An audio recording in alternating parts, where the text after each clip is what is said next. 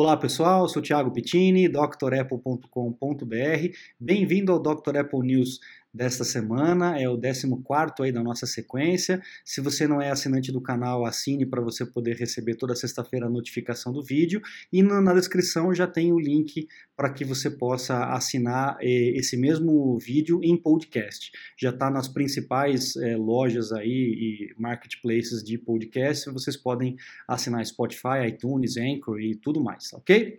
Bom, primeira eh, notícia que eu separei para vocês é a respeito, obviamente, do lançamento do iPhone, das vendas, né, de iPhone 11 Pro, 11 Pro Max e o 11 normal.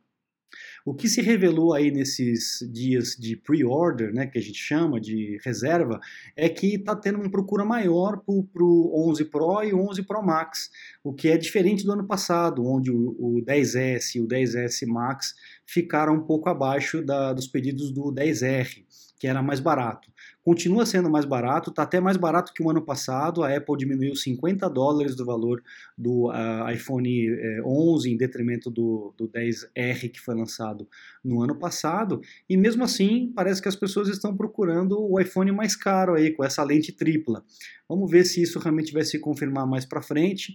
É, até porque eu fiz uma, uma enquete aqui no canal e a maioria das pessoas estão dizendo que não vão, não querem trocar de iPhone, pelo menos por enquanto. Vamos ver como é que vai ser aqui no Brasil o comportamento do consumidor, tá? Próxima notícia que eu separei para vocês é a respeito das cores, né?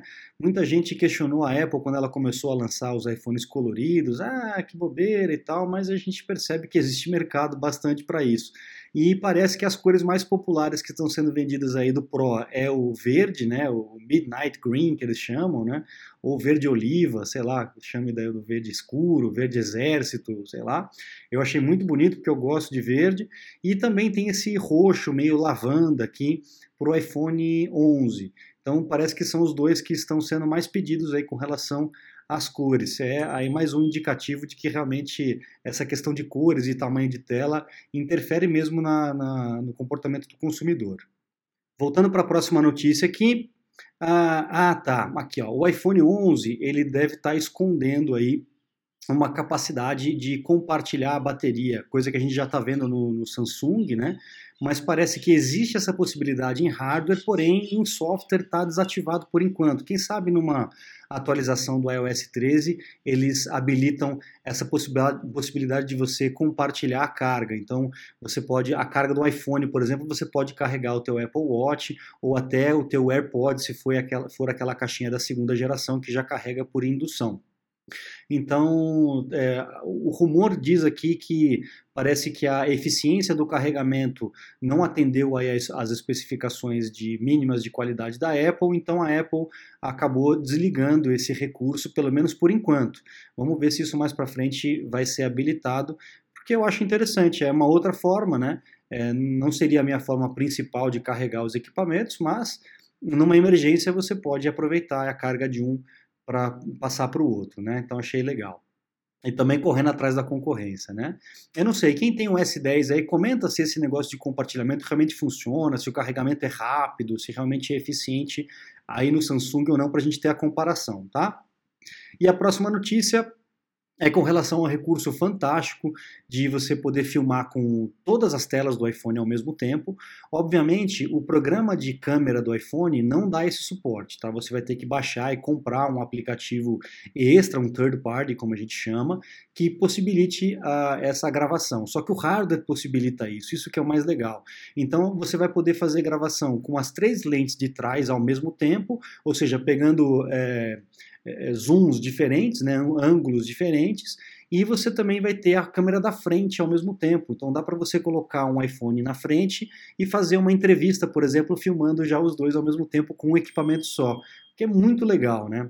Eu achei realmente fantástico essa, esse recurso novo e a vantagem aqui dessa notícia é que esse recurso não é só para o iPhone 11. Então você que tem o 10S, o 10R, o 10S Max vai conseguir aproveitar desse recurso também com o iOS 13 e com esses novos aplicati aplicativos como o Filmic Pro aqui, ó, o Filmic Pro que está sendo oferecido aqui lá na App Store. Legal? Achei muito legal. Esse, a parte da câmera realmente é aquilo que eu falei no Dr. Apple News da, das outras semanas, né? Se a Apple escolheu um, um, visual meio esquisito atrás por conta da câmera, provavelmente o recurso deve ser muito fantástico para que eles abram mão disso, né? E realmente foi, foi bem legal. A câmera tá realmente espetacular, tá? Próximo, é, próxima notícia que eu separei Uh, na WWDC, a Apple costuma anunciar as grandes vantagens do novo sistema operacional, os novos recursos e tudo mais. Mas nem sempre tudo sai no, no primeiro lançamento do, da virada do iOS. Então a gente está vendo aqui nessa notícia que tão, tem cinco funções bacanas aí do iOS 13 que ainda não estão habilitadas. Você que acabou de atualizar ontem e seguindo o meu vídeo de ontem de atualização, já deve ter percebido que alguns recursos não vieram, tá?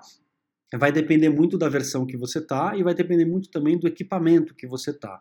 Alguns equipamentos mais antigos, alguns recursos realmente não vão funcionar, tá? Então assim, para os softwares, para os equipamentos mais novos, né? As cinco funções que não foram não foram adicionadas nessa nessa primeira versão aí do iOS 13 que foi anunciada ontem. O primeiro é o Shortcuts Automation. O que, que é o Shortcuts Automation? É você criar aquelas rotinas de, de de, de flow, né, de, de workflow, é, rotinas de coisas que o iPhone pode fazer sozinho, só que aqui você pode estabelecer um start para esse shortcut. Antigamente você tinha que ir até o aplicativo do shortcut ou até o widget dele que fica na tela do hoje para você poder tocar nele e ativar o workflow. Desse jeito aqui, com esse recurso, você vai poder é, disparar o seu workflow, o seu shortcut, através de alguma situação específica. Por exemplo, quando você interromper um alarme, ou quando você sair de um lugar, ou chegar num lugar, quando você desemparelhar do carro ou emparelhar no carro. Vamos supor que toda vez que você entra no carro, você quer tocar uma música específica, e aí depois começar uma playlist diferente. Você pode criar esse shortcut e dizer para que ele funcione toda vez que emparelhar com o carro. Então não importa qual horário, você não vai precisar fazer nada. Você emparelhou com o carro, a Siri já vai identificar isso e já vai dar o start para o shortcut. Muito legal. Isso aqui realmente é uma etapa fundamental que faltava nessa automatização aí de recursos, de ações que a gente pode fazer no, no iPhone, né? E também o Shortcuts Action, que você pode fazer alterações em arquivos lá no seu aplicativo Arquivos, né, o Files App. Então, isso é para quem vai usar o iPad OS, OS aí como substituto do computador, é uma, também uma ferramenta fantástica, onde você pode criar rotinas e, e workflows que vão realmente interferir nos arquivos, tá? Pode salvar um tempão. Terceiro recurso que ainda não foi lançado junto com essa primeira versão do iOS 13 é o Siri Parameters, que é, é, a hora que você, um desenvolvedor, por exemplo, que faz, a, aqui no, no, caso da imagem, né, um desenvolvedor que calcula a quantidade de água que você bebe por dia.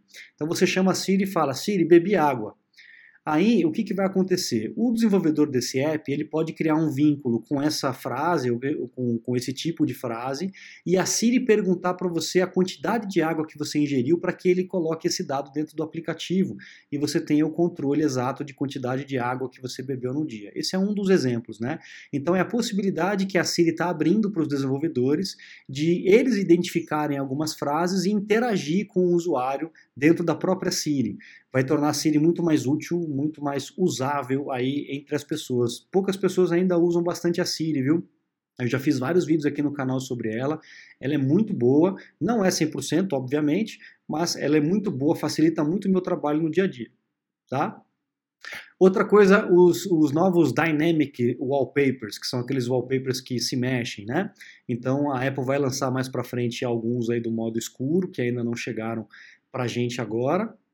E o último é o Share ETA, que é o, o seu, seu prognóstico de chegada, né, o seu tempo de, de chegada uh, estimado. Então, você pode compartilhar através do Mapas uh, o tempo que você está para chegar naquele determinado lugar. Por exemplo, você está indo para casa da sua mãe no almoço de domingo. Aí a tua mãe me manda uma mensagem, tá chegando meu filho. Aí você dá um share ETA, você compartilha o seu, o seu ETA e aí ela vai receber uma tela parecida com essa, é, dizendo o tempo o que você vai demorar para chegar, a quantidade de milhas ou de quilômetros que você está distante. Enfim, você consegue compartilhar isso. Mas isso não, por enquanto, talvez numa próxima atualização no iOS 13.1, por exemplo, já vai liberar. A gente vai ficar sabendo, você vai ficar sabendo, acompanha no canal que você não perde essas informações, tá? Assim que lançar eu aviso. Próxima notícia, encontraram no iOS 13 aí, um, dentro daquele aplicativo Find My ou Encontre Meu, não sei como é que vai ser a tradução ainda disso, uh, um, um, item chamado itens, né? Lá embaixo você vai ter people, pessoas, devices, equipamentos e items ou itens. Isso sugere aí que realmente a Apple está fabricando aquele tile que eu já havia falado para vocês, né? Que seria uma tagzinha, um chaveirinho, qualquer coisa assim, que é, seja um rastreador para os seus objetos, para uma bicicleta, para uma mala, para uma chave. Então você pode aí é, comprar, provavelmente vai poder comprar esse equipamento e ele vai se integrar nessa cadeia do buscar iPhone, do buscar meu Mac, do buscar meu, né?